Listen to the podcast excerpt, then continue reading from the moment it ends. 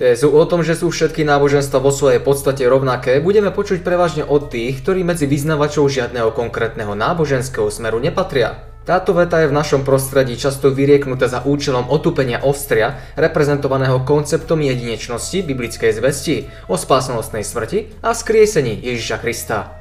Inými slovami sa tu hovorí, že keďže všetky náboženstva sú rovnaké, nie je dôvod byť tak nejak prehnane znepokojený rečami o tom, že Ježiš je tá jediná cesta a podobne. V tomto videu sa chcem dotknúť len jedného aspektu tohto problému. Sú naozaj všetky náboženstva rovnaké, alebo nie? Náboženstva sú obecne tvorené troma časťami. Jedná sa o etický kód, kult a krédo.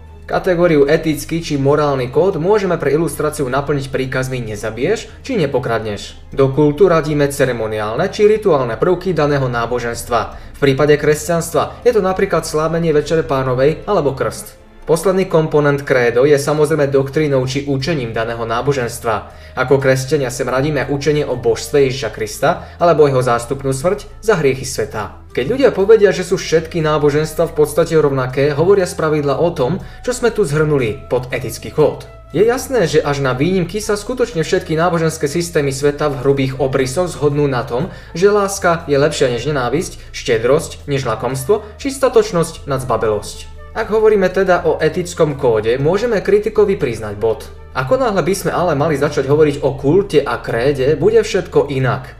Rozdiely tu budú enormné, pričom samozrejme nie je možné ich ignorovať. Tvorí určitú časť toho, čo dané náboženstvo predstavuje. Máme snať ako kresťania upustiť od krstu, aby sme ladili s tými náboženskými systémami, ktoré ho nepoznajú? Nemali by sme rezignovať na presvedčenie, že Ježiš je Božím synom, aby sme súzneli s moslimami, pre ktorých je tá predstava rúhaním? Ako naložíme s kresťanským konceptom súdu či posmrtného života v konfrontácii s východným poňatím tých vecí, ktoré je tomu nášmu úplne cudzie?